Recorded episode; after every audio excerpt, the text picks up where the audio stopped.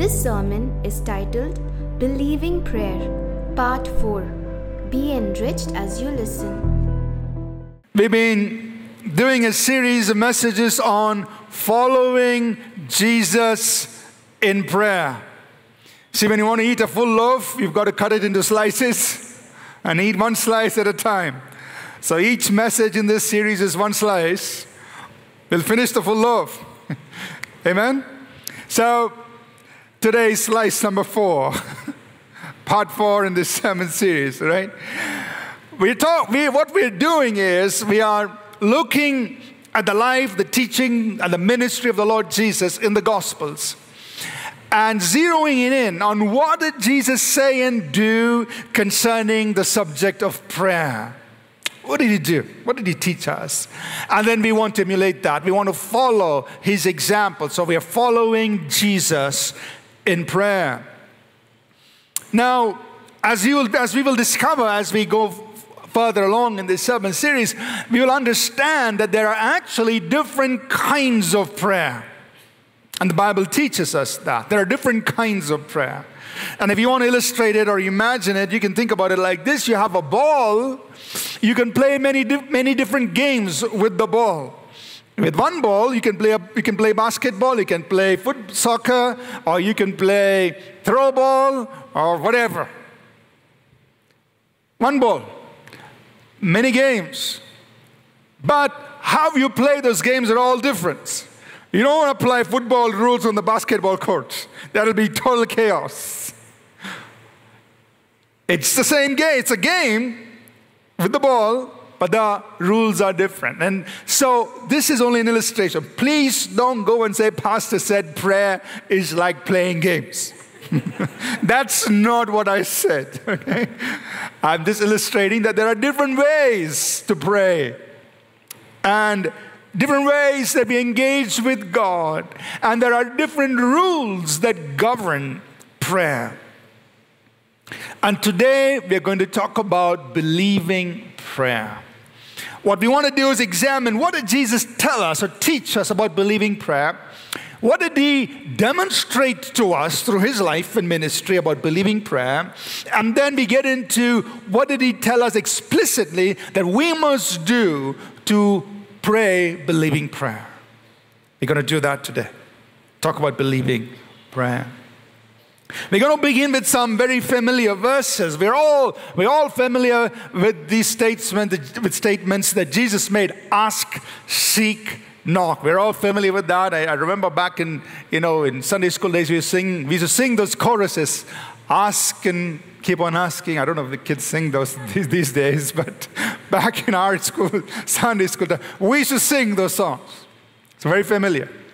But let's begin Matthew chapter seven, verses seven through eleven, where Jesus speaks to us about ask, seek, and knock. Let's read out, read them out loud together, please. Matthew seven, seven to eleven. Let's read. Ask, and it will be given to you. Seek, and you will find. Knock, and it will be opened to you. For everyone who asks receives, and he who seeks finds, and to him who knocks it will be open. Or what man is there among you, if his son asks for bread, will he give him a stone? Or he asks for a fish, will he give him a serpent? If you then, being evil, know how to give good gifts to your children, how much more will your Father who is in heaven give good things to those who ask him? Now, Luke repeats this, and uh, we will make mention of it uh, a little later. But what I want to, want to bring to our attention in, in, these, in, the, in this passage that Jesus spoke, notice his, the way he makes these statements. They are absolutes. They are statements of full assurance. He says, ask and it shall be or it will be given to you. Seek and you will find. Knock, it will be open to you. The, there, are, there is no element of doubt in these statements. He didn't say, ask, and you know, on Mondays it'll be given, but if you ask on Tuesdays, it won't be. Or if God's in a good mood, you'll get it. If God's upset or he's gone on vacation, none of those things. I'm exaggerating a little bit, but the point is, these are statements that are absolute. Ask and it will be given to you. Now, when you read books on prayer, they don't say the same thing. They will say, sometimes God says yes, sometimes God says no, sometimes God says maybe, sometimes he doesn't know. So you got to make a choice. Are you going to read those books that you read, or are you going to read, believe the book? And in the book, Jesus said, ask and it will be given to you. That's where I stand. He said it. So I'm going to believe that. I'm not going to change the text of the scripture just because somebody wants to explain something. No, don't do that. I can't, I can discard a theologian's book, but I will not discard the words of Jesus. He said, ask and it will be given to you. Seek and you will find. Knock and it shall be open to you. And notice that he said this is in the context of prayer, because he, when he completes this passage, he says, how much more will your heavenly Father give good things to those who ask? So the context is very clearly prayer. So this asking, seeking, and knocking is happening in the context of prayer. While you're engaging with the heavenly Father, you are asking, you want something to receive, you're seeking, there's the questions or things that you want to understand, there's knocking happening, you want God to open doors for you, make a way for you, but this is happening in the context of prayer, because that's what he ended up with. The other thing I want to point out is that he said this applies to everybody. For everyone who asks, receives. Tell your neighbor, you're in it. Right? Nobody's excluded. You know, some of us will say, well, John can ask, and Paul can ask, and Mary can ask, and Susan can ask, but me, not me. No, no, no, no, you're included. Because everyone who asks, receives. This is for you. Everyone, you're included. You ask, you can receive. You knock, you seek, you will find. It's for you. So you're in it. You're not excluded. And in Matthew seven, the next point I want to bring our attention to, in Matthew seven, he's talking about good things. Good things. How much more will the heavenly Father give good things? And this is where Luke bears something different. In Luke chapter eleven, verses eleven to thirteen, you read what Luke wrote. In verse thirteen, Luke is talking about spiritual things. He says, how much more will the heavenly Father give the Holy Spirit to those who ask him? So Luke is pointing to spiritual things. Matthew is talking about earthly things, things. So there's nothing wrong in asking for things, that things that you need here, now, in this earth. Nothing wrong. And the last one I want to bring our attention to is that Jesus places this whole thing on relationship. Just like we what we mentioned two Sundays ago. Our Father in heaven. Same thing. That when you are asking, seeking, and knocking from God, and you're engaging with God in prayer, it's based on relationship. God is your Father. You are his son and daughter. And he draws a comparison. He says, on the earth, no earthly father, if a son comes and asks for bread, will he give him a stone? No earthly father would deal with their children in such manner. But your heavenly Father is much more gracious, much more kind, much more loving. How much more will your heavenly Father give good things to those who ask. So this, this is what the Lord Jesus taught on prayer. It's very positive. No element of ifs, buts, and maybes. Those are not chapters in the Bible. Are you listening? Now some would say, well, but that's not our experience, you know. I asked for these twenty-five things and God gave me one out of twenty-five and all of this. Look, that's your experience. Let's talk about the word first. And then let's figure out how to get our experience up to the level of his word. Don't bring his word down to the level of your experience. Challenge yourself and say, God, what must I do to bring my experience up to the level of your word so I can actually experience your word? I'm not going to change your word to bring it down and explain my experience. No. Yeah, so let's, let's do that. So now, how are we going to experience this? Jesus taught us in Matthew chapter six. We're going to go to Matthew chapter six. He taught us to trust in the Father's care. He said, see, your prayer is based on engaging with your Heavenly Father. And when you engage with the Heavenly Father, trust in the Father's care. You just position yourself and you trust in Him. Trust in His Father, Father's care. Just trust. I want to read just a few verses there in Matthew six. Verse thirty-one to thirty-four, he says, therefore, do not worry, saying, what shall we? Are you all with me so far? Okay, let's read this together, please. Matthew six, thirty-one to thirty-four. Therefore, do not worry, saying, what shall we eat? Or what shall we drink? Or what shall we wear? Verse thirty-two. For after all these things, the Gentiles seek. For your Heavenly Father knows what you need, that you need all these things.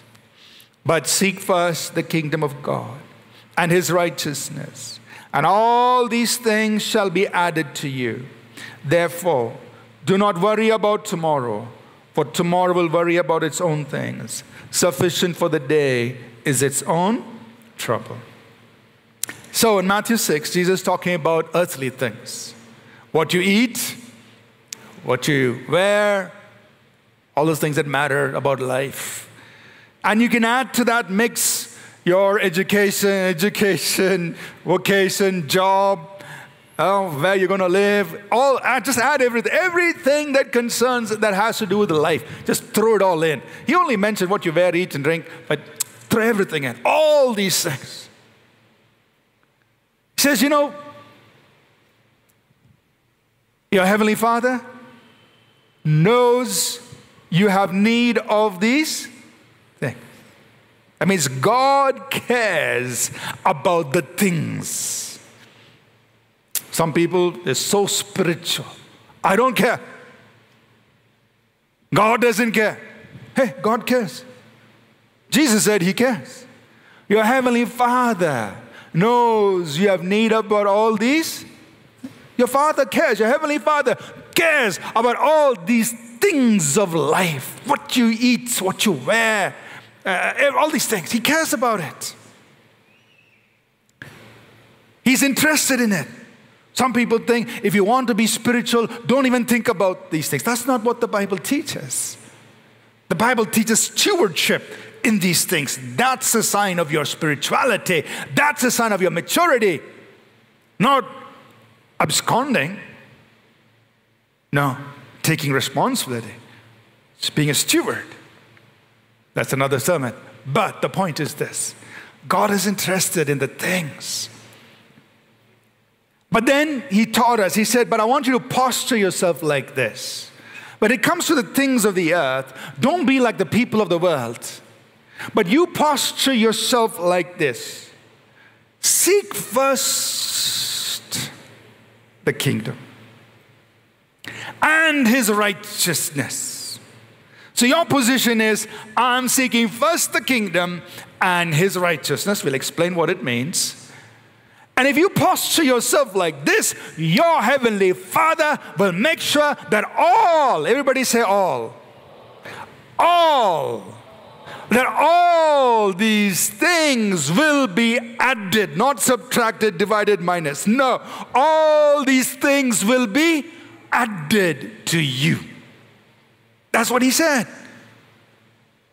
Some people say, I decided to follow Jesus and He took everything away. I don't know, but Jesus said, if you follow me, I will add these things to you. So somebody is wrong. Either you're wrong or Jesus is wrong.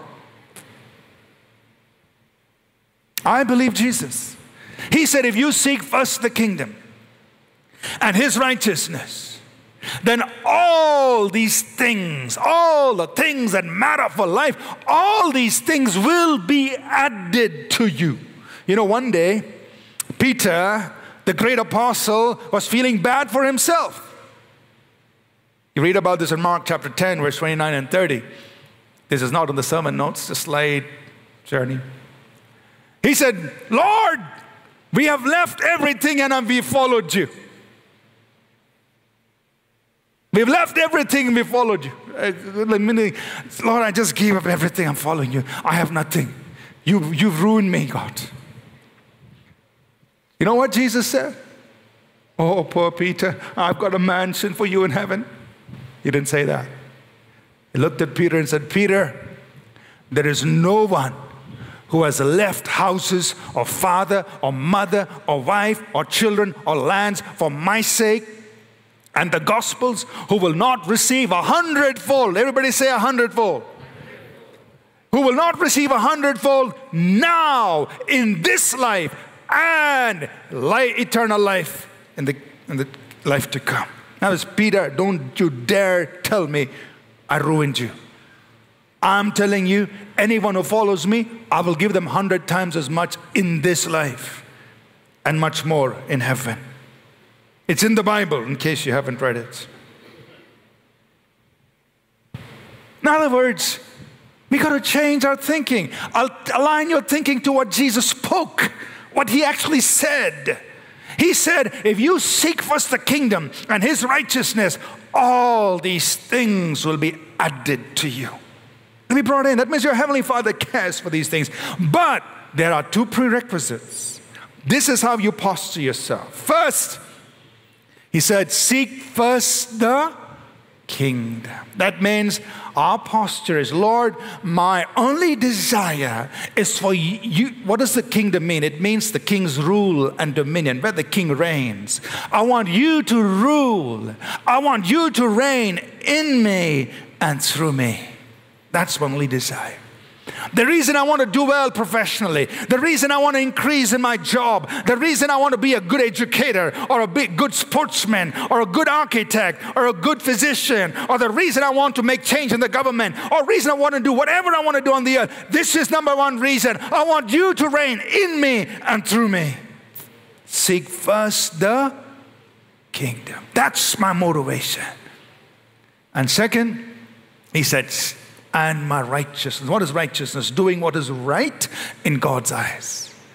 Yes, positionally we have been made righteous in the eyes of God through Jesus Christ, but now he's calling us to walk in righteousness. He says, you make this your priority to do what's right in the eyes of God. Seek first his kingdom and his righteousness. I am here to do what's right in God's eyes. Even if men laugh at me or people accuse, whatever, my, I am set on doing what's right in before God. And if that's our posture, he said, all these things will be added to you. Amen? So the point is this. In believing prayer, we must know that we can ask for the things of the earth, the things that we need in our lives, things that matter to us. And God, our Heavenly Father, will provide these things. But he's called us to position ourselves in this manner, where we seek first his kingdom and his righteousness. And if you're positioned that way, you can be sure that the things that you ask, it will be added to you. Are you listening? So what we're going to do now is look at Jesus. How did he demonstrate in his ministry and in his practice? How did he demonstrate believing prayer? And then we will conclude on how, how did he teach us to do that? Because he wants us to follow him, imitate him. You know, when we look at the ministry of Jesus, when people came and petitioned Jesus for things that they needed, here's how we see Jesus interacting with such people. And we're just looking at three examples. There are many you can see in the Gospels. There was a leper who came to Jesus and he said, Lord, if it's if you are willing. So now this leper had a big theological hurdle. If you are willing. I, I don't know if you are willing to give this to me or not. So a theological hurdle, a question about the will of God. If you are willing, you can make me clean. What was Jesus' response? Come back tomorrow, I'll, I'll tell you. No, that was not his response. His response was immediate. I am willing. You've come asking, for your healing, for, you know, you're, you're a leper. He didn't say, it's the Father's will for you to live like this the rest of your life. He didn't give any of those kinds of things. He said, I am willing. Be clean. Think about Jairus. He's come to the Lord on behalf of his daughter. His daughter was sick, but now she's dead. And he gets news from home. Your daughter is dead. Don't trouble the master anymore. What did Jesus, how did Jesus respond in that situation? He didn't say, Jairus, this is the Father's will. Just go with it. No, he said, Jairus, fear not. Only believe. In that situation, he said, fear not, only believe. Last example. There are these two blind men, Matthew twenty. They're coming to Jesus. And what a question Jesus asks them. He asks them, what do you want me to do for you? Very dangerous question. What if they said, we want to go to the moon? But he's asking them, what do you want me to do for you? Tell me, what thing do you want? What do you want me to do for you? And they said, Lord, we want to receive our sight. Now, he didn't tell them, well, that's something the Father doesn't want you to have here on earth, but maybe I can give you two new jackets. He didn't say that. You want your sight? According to your faith, receive it. The point is, he's ready to give you what you want. He's not afraid. He just told us, posture yourself like this. Seek first the kingdom and his righteousness. All these things will be added. Are you with me so far?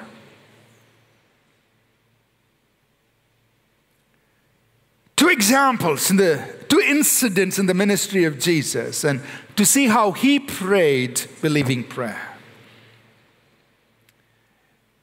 You remember Jesus fed five thousand people. So try to picture this in your mind. He's been preaching for three days. Thank God our sermons are only forty minutes long. he, his sermon was three days. I don't know how many slices it was. At the end of three days, he says, you know, these people have been with me a long time. I'm going to send them home, but I want to give them something to eat.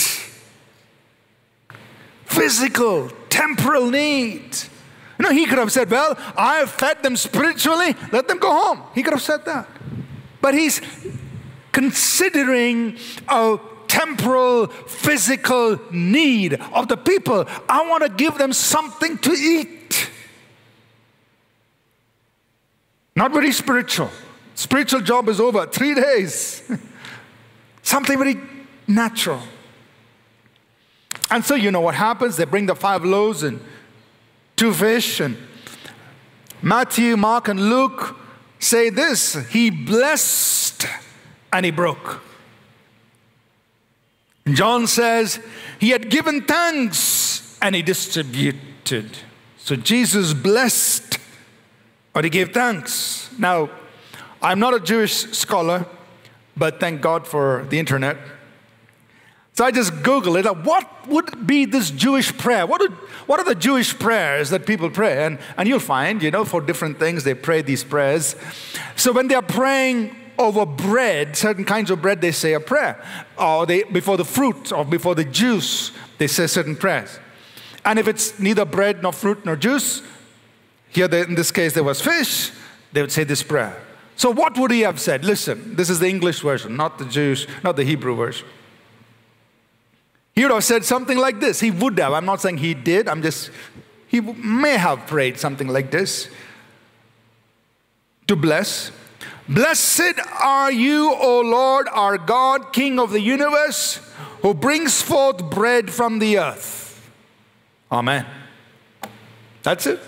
That's the prayer of blessing over bread. Blessed are you, Lord God, King of the universe, who brings forth bread from the earth. And if there was something other than bread, juice, or fruit, the prayer would have been like this. Thanksgiving would have been like this. Blessed are you, Lord God, Lord our God, King of the universe, through whose word everything comes into being. That's it. So you can imagine, I'm just imagining. Jesus may have just prayed this one sentence. Maybe if you put both together, because there's bread and fish, if you put both sentences, two sentence prayer of thanksgiving, of blessing. He blessed. Blessed are you, Lord our God, King of the universe, who brings forth bread from the earth. Blessed are you, Lord our God, King of the universe, through whose word everything comes into being. Amen. Peter? How was it? Or in case he didn't pray that prayer, he may have prayed something else. He may have said, Father, thank you that you take these five loaves and two fish and you feed these five thousand men and all the women and all the children. Thank you, Father. I don't think he would have prayed. I'm just using my imagination. I don't think he would have prayed, oh, Father, if it be thy will, feed these people, otherwise, Lord, we'll send them all home hungry. Amen. I don't think he'd have prayed like that. You can disagree with me, but that's, I'm just... The point is, his prayer was believing prayer. The point is, at that moment, that blessing, that giving of thanks was believing prayer. Think about another incident with me, please. In John chapter eleven, where Lazarus has been in the tomb four days. And Jesus is coming after four days. He's arriving at Bethany. And there's this great commotion. And Mary and Martha are, are crying. They're saying, Lord, if you'd only come earlier, maybe the outcome would have been different. And, and you know, probably there are many other people crying and all of that. Jesus comes on the scene. And he tells Mary and Martha, I am the resurrection. And yeah, you're the resurrection, Lord. I know he'll rise up on the last day. And he says, if you believe, you'll see the glory of God. Yeah, believe. I don't, I don't know how they were responding to those statements Jesus was making. Because they are in so much grief. You know, you try to talk faith to somebody who's in grief. It's not easy. Because their pain is so much more real than the unseen, than the thing that you can't see.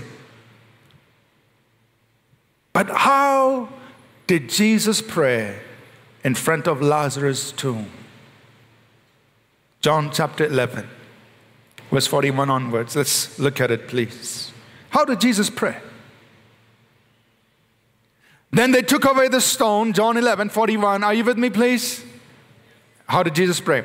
Then they took away the stone from the place where the dead man was lying. And Jesus lifted up his eyes and said, Father, I thank you that you have heard me. And I know that you always hear me. But because of the people who are standing by, I said this, that they may believe that you sent me. And when he had said these things, he cried with a loud voice, Lazarus, come forth. How did Jesus pray in front of Lazarus' tomb?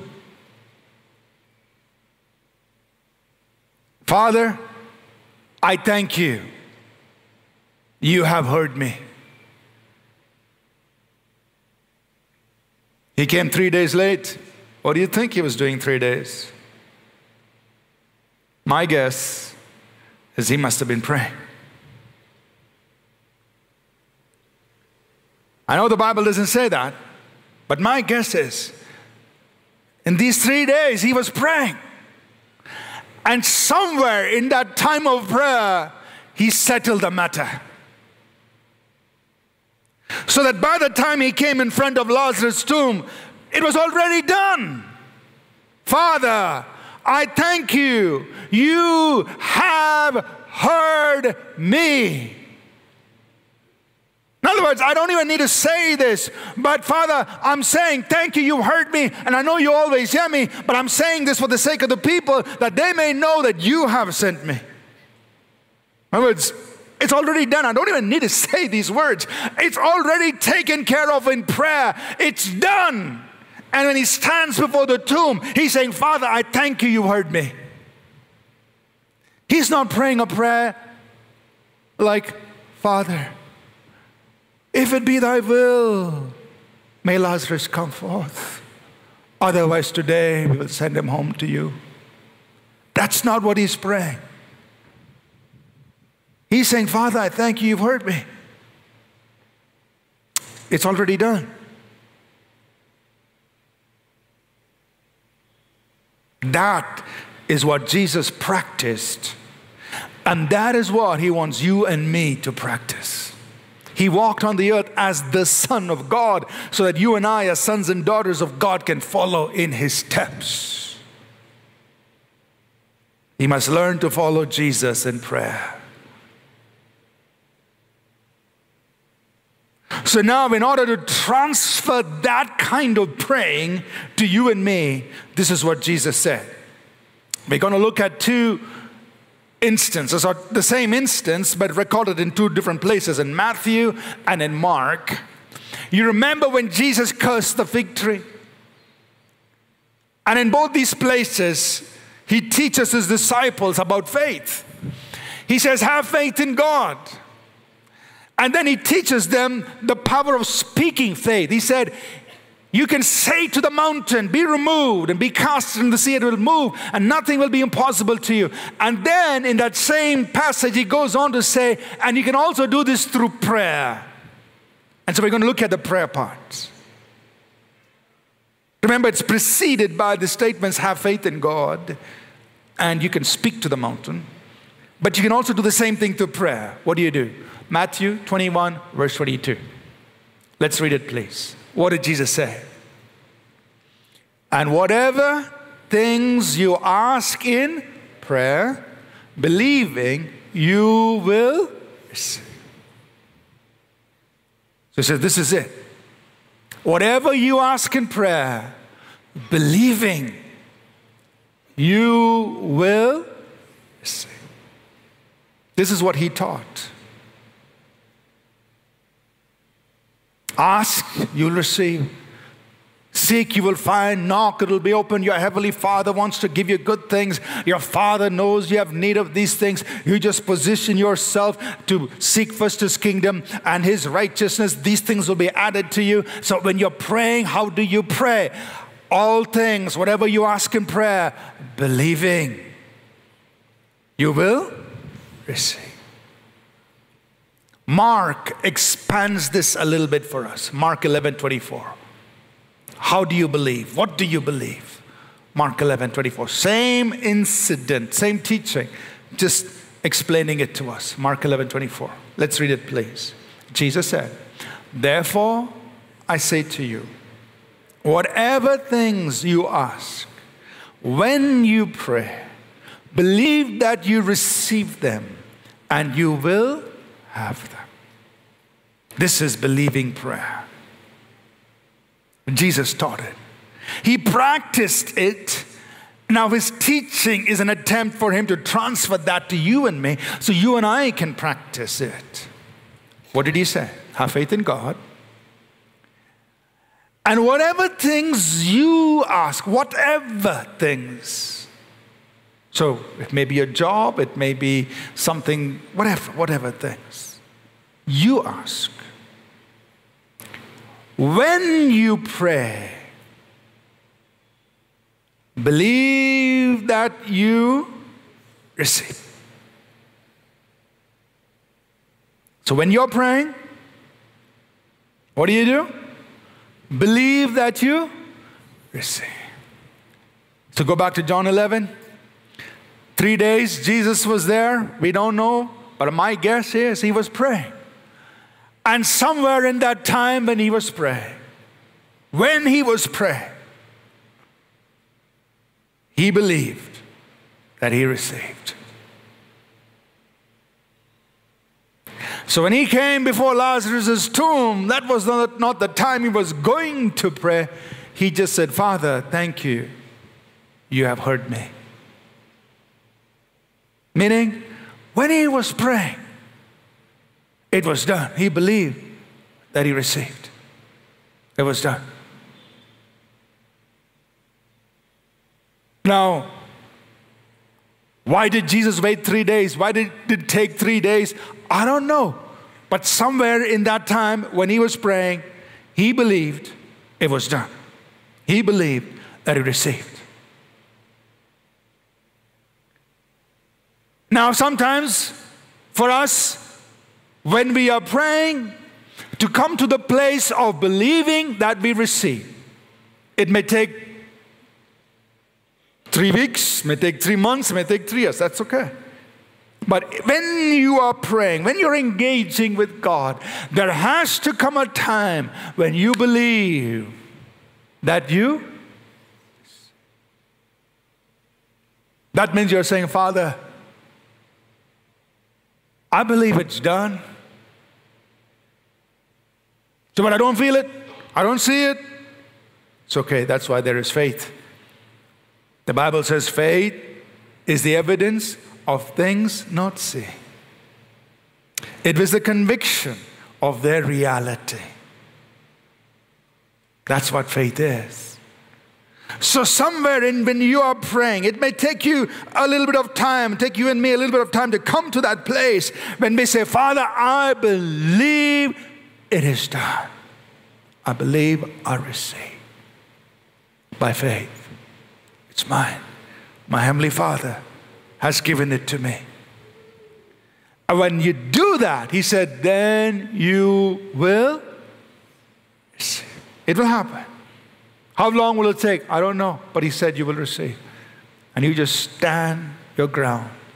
You stand in that posture of saying, Father, I believe I've received. That is believing prayer. Are you with me so far? And you do this for the things of life, the things that matter to you and me. You take the word of God. You go before him. Say, I believe, I receive. Worship team, please come. I want to just point us to two more scriptures and then we're going to pray. In John fifteen verse seven, Jesus said this. He said, if you abide in me and my words abide in you, you ask what you will and it will be done for you. And that's a dangerous thing because he's giving us a blank check. He's saying, you ask what you will. But the precondition is, you abide in me, my words abide in you. It's putting us in that posture where we are seeking first his kingdom and his righteousness, because we cannot be in this place of abiding in him and his words abiding in us without seeking first his kingdom. So you ask what you will, it'll be done for you. We close with this in John sixteen, twenty-three, twenty-four. Jesus said, in that day, that is after his resurrection and ascension, in that day you will ask me nothing. Most assuredly I say to you, whatever you ask the Father in my name, he will give it to you. That means you just go directly to the Father. Ask him in my name. And he said in verse twenty-four, until now you ask nothing in my name.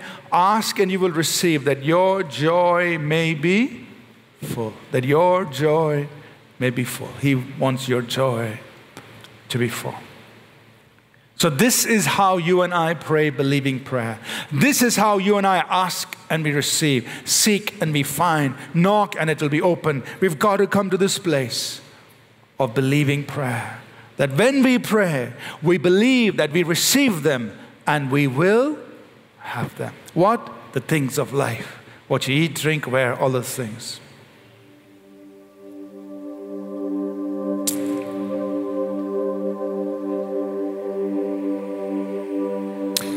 I'm going to ask us to do something this morning which, if you don't agree with me, it's perfectly fine. You don't have to agree with me. But for those of us who agree, we're going to pray.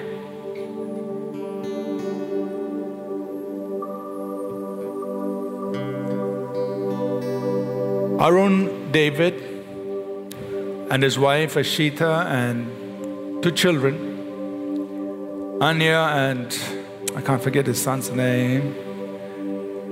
They were part of our church, and uh, Arun used to take care of the welcome lounge when we were meeting in the other hall. He was very faithful. He used to take care of that.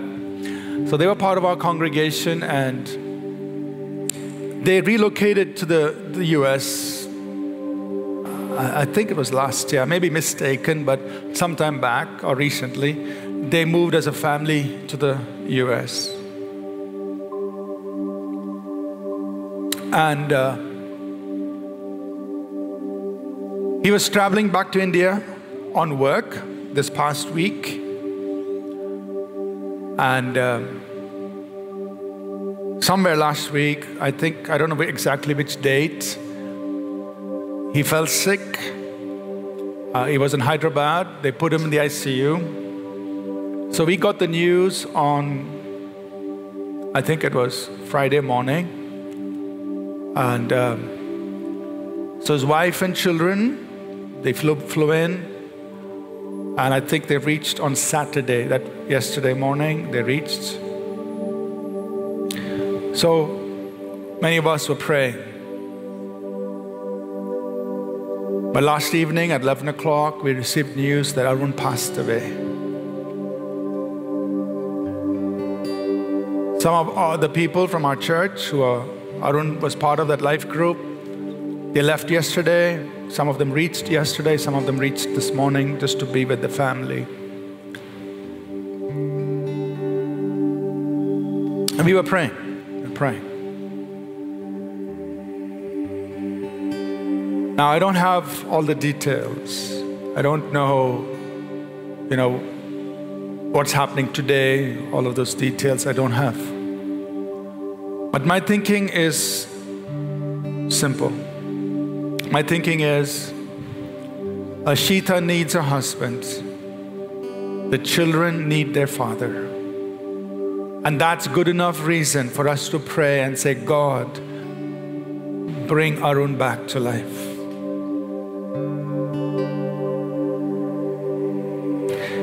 We don't want the story to end like this.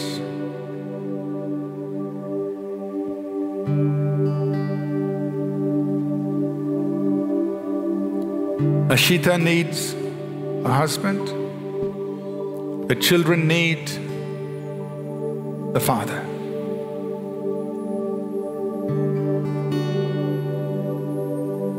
And we can pray if we want to. Father, bring Arun David back to life.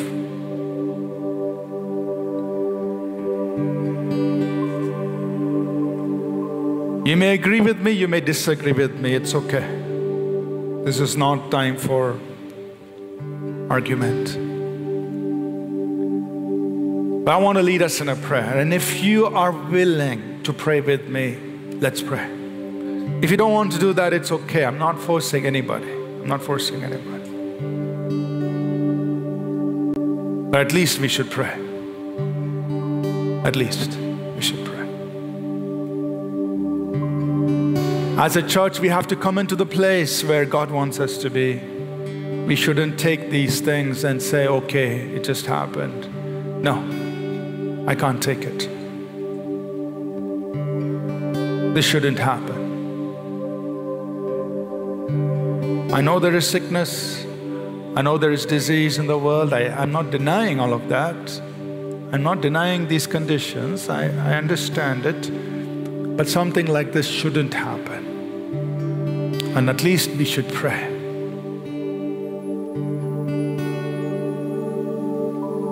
So I'm going to ask us to stand, please. And if you want to, see, we didn't plan that this Sunday we will talk on believing prayer and all this. No, we didn't do all that. No, we just, we plan our sermon series months in advance. So for me also it is very difficult. I'm going to talk on believing prayer. In my mind this whole thing is weighing. There's, there's a young woman who's lost her husband. There's a, there are two young children who've lost their daddy. I mean, what is the church going to tell them? God is a good God, or God's a bad God?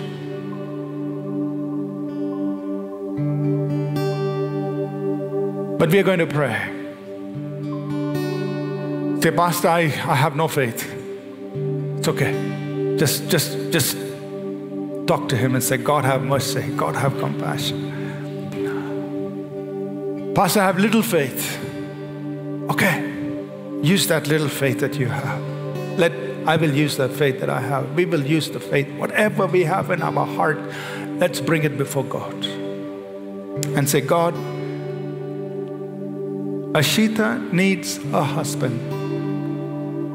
The two children need their daddy. And we as a church, we know them. We are asking you will bring him back to life. I don't know how, I, I can't figure it out, but I can ask. God didn't tell me to figure it out. He just said, ask. I can ask, I can do that. You can do that. So as, I, as we pray,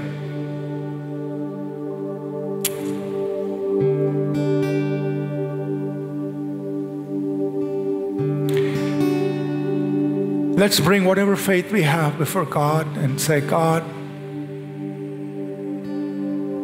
Ashita needs a husband. Those children need their father. And this is not good. This is not good, Lord. We are asking that Arun David must come back to life. Death has been defeated. We plead the blood.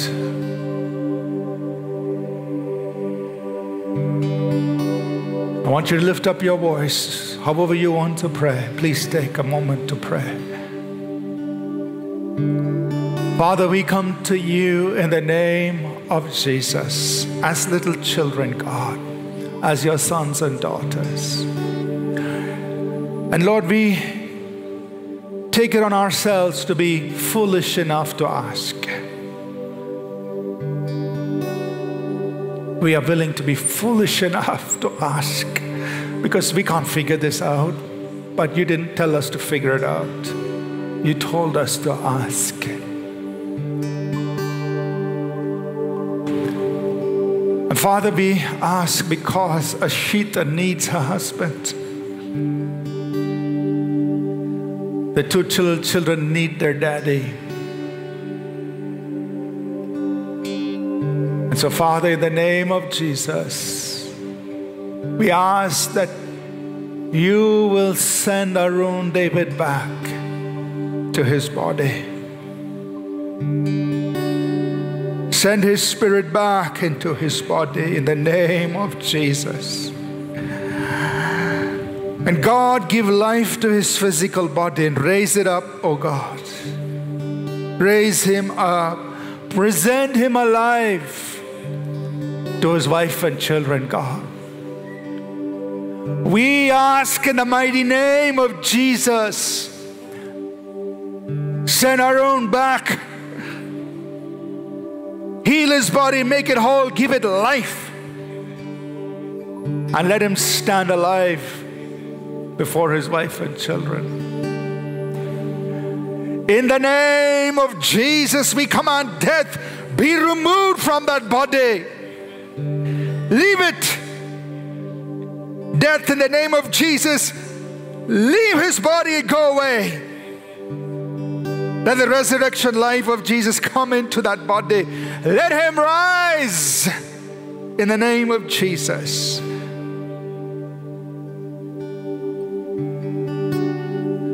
Arun David, rise in the name of Jesus. Be there for your wife and for your children. Live and declare the works of the Lord.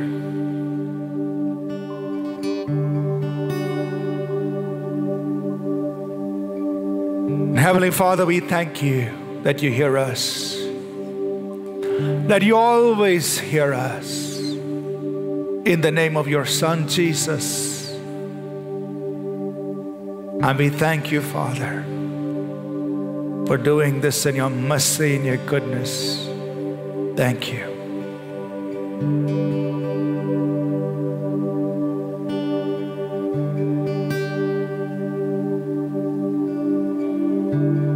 I want you to just lift your hand, just pray in this spirit, pray in tongues, pray in the spirit. Are you just going to sing that song,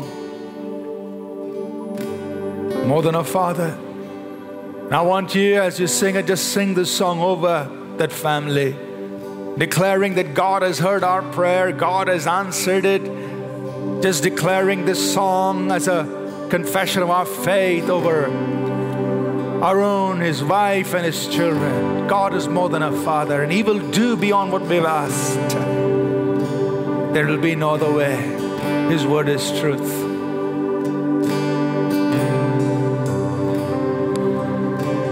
God was and is and is to come,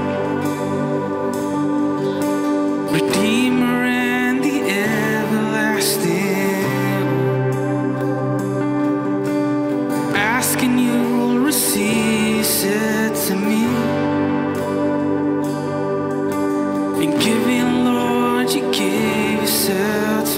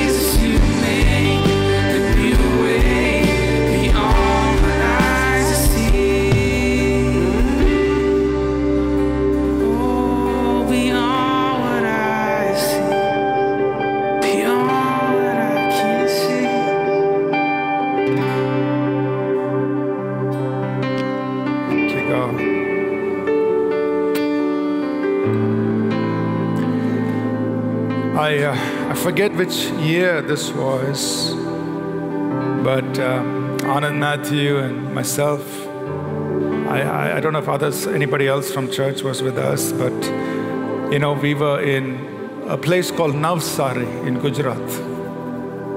It's a small village. And it was open air, open meeting, maybe about two hundred people, village uh, air setting. We were preaching about the, the name of Jesus. And the pastor was sitting with us on the stage, and there was some commotion at the back.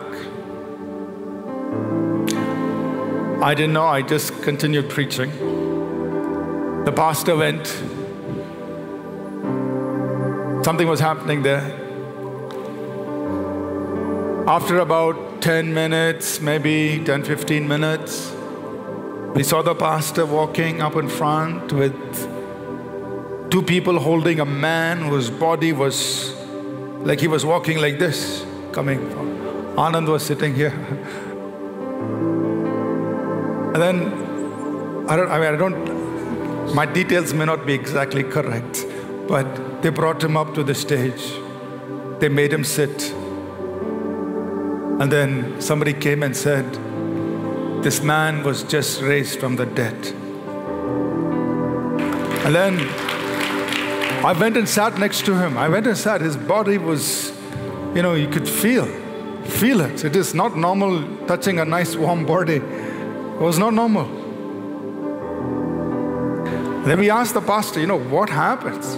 Because we didn't know. We were not at the back. And so he explained to us. He said, these people, some of the village people, they had brought this man who was very ill. They brought him at the back. By the time they came here, he died. So he died on the grounds at the back. So the commotion was his sisters. I think he had some sisters with him, and they were all crying. Oh, so that was the commotion. And uh, maybe, I don't know how, what the time elapsed. But then this pastor, he went down. He said, I was hearing this message on the name of Jesus. So I just used it. I said, and my Hindi may not be very good, so please forgive me. He said, Yeshu ke naam pe ut. So that's all I said. And this man who was dead came back to life.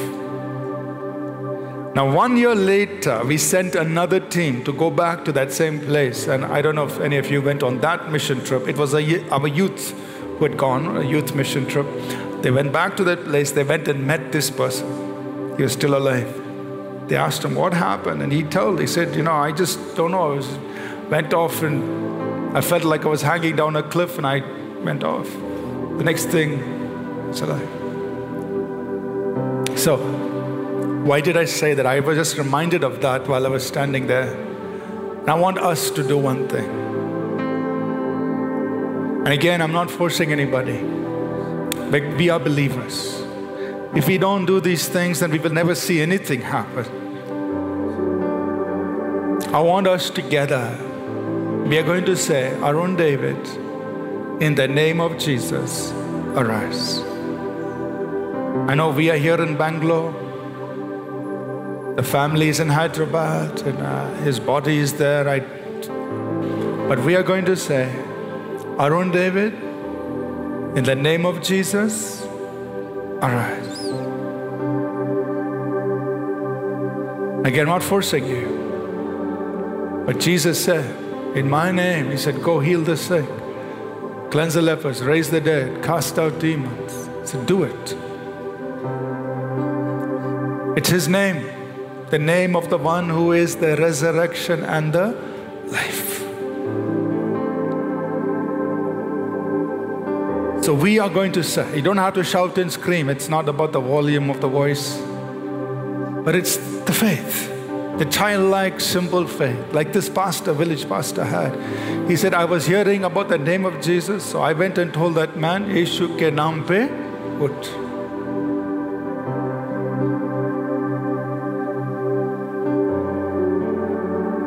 That's what we want to do. Arun David, In the name of Jesus, arise. Okay? So I'm going to count till three. And when we say three, I want all of us to just speak. If you want to whisper it, you whisper it. It doesn't matter. It's not the volume of your voice. But we say, Arun David, in the name of Jesus, arise.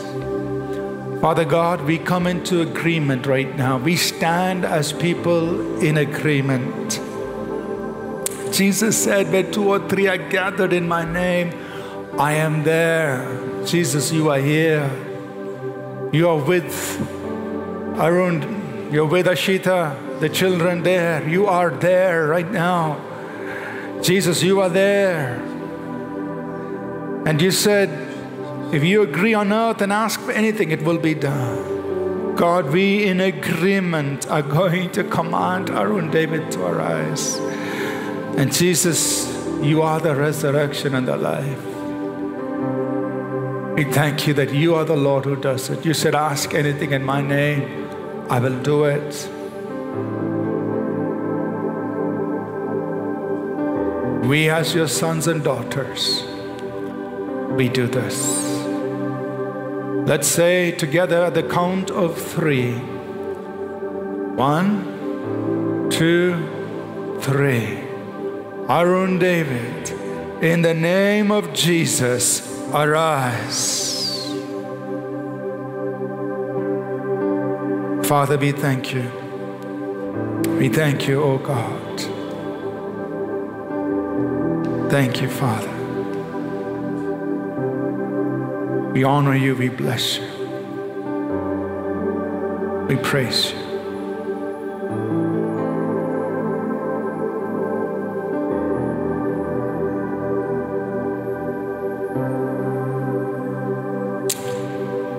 Let your healing power, your life-giving power flow through his body. Quicken every cell in his body. Raise him up, Lord. Present him to his wife and children. Thank you. Thank you, Father. Thank you, Father. Thank you.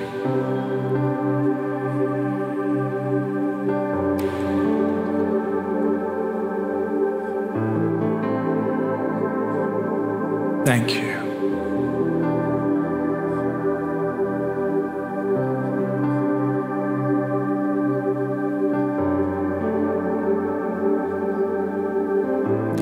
Father, I pray for the people who are present here, people watching online, for anyone here, God, with personal needs. They've come here this morning with their own things, things in their own hearts and their own minds. Father, I just thank you that you know that they have need of these things. And as we position ourselves to seek first your kingdom and do your righteousness, thank you that all these things will be added to us. That you will provide, Lord, jobs and open doors, and you will bring every provision to meet the things that people need. That you provide for the healing of the body, the mind, the emotions. Father, that you do these things for your people. Help us to pray like Jesus, believing prayer. We thank you.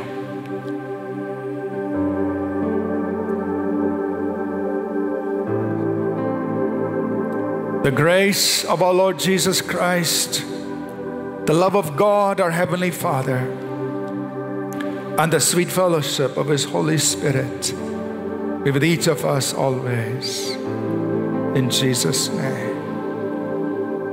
Amen. Amen.